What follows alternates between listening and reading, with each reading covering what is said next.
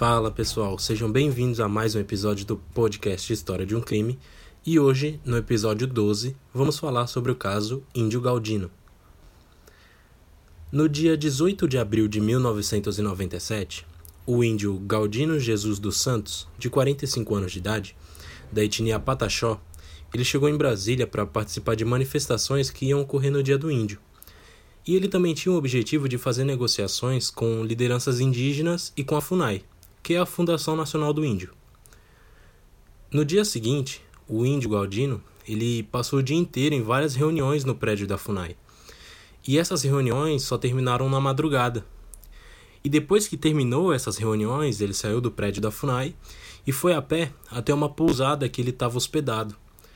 Só que quando ele chegou lá, a dona do local não deixou ele entrar, porque era permitida a entrada até as 10 horas da noite. Então, já que ele não conseguiu dormir na pousada, ele resolveu ir dormir num ponto de ônibus, que era perto dali. E por volta das 5 horas da manhã, um grupo de cinco amigos que estavam voltando de uma festa, eles viram o Galdino dormindo no ponto de ônibus. E eles pensaram que ele era um mendigo. Então eles resolveram ir num posto de gasolina comprar álcool e fósforo. E quando eles voltaram até o ponto de ônibus, eles atearam fogo no Galdino. E eles fugiram do local de carro. Eles resolveram botar fogo nele só por diversão. E ainda tiveram a cara de pau de falar que pensaram que era um mendigo. E mesmo se fosse um mendigo, ele não merecia passar por isso.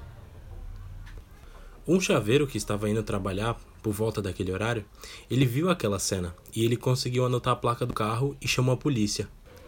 O Galdino ele foi levado ao hospital, mas infelizmente ele veio a falecer e ele teve 95% do corpo queimado.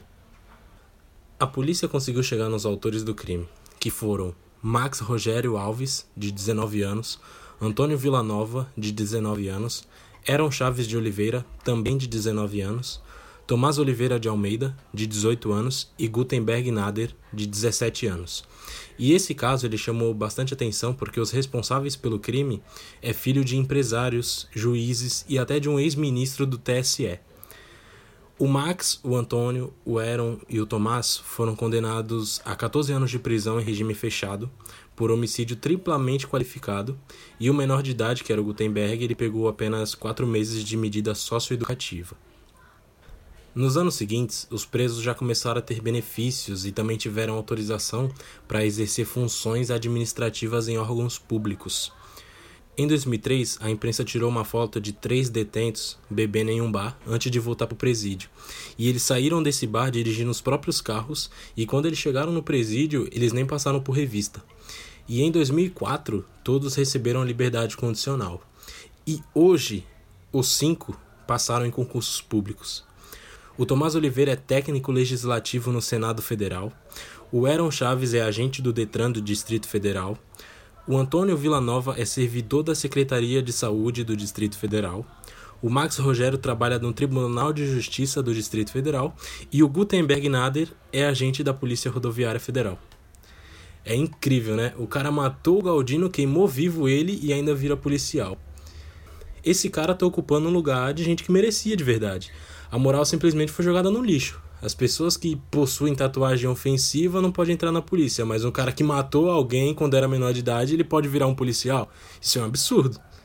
O índio Galdino ele deixou a esposa e três filhos, e atualmente, onde o Galdino foi queimado, tem o nome de Praça do Compromisso e recebeu duas esculturas referentes ao caso dele. E esse foi o caso Índio Galdino. Sigam a gente lá no Spotify e nas outras mídias de áudio. E se inscrevam no nosso canal do YouTube porque futuramente a gente vai fazer um negócio bem legal lá, tá bom? Muito obrigado por ouvir esse podcast e até o próximo episódio.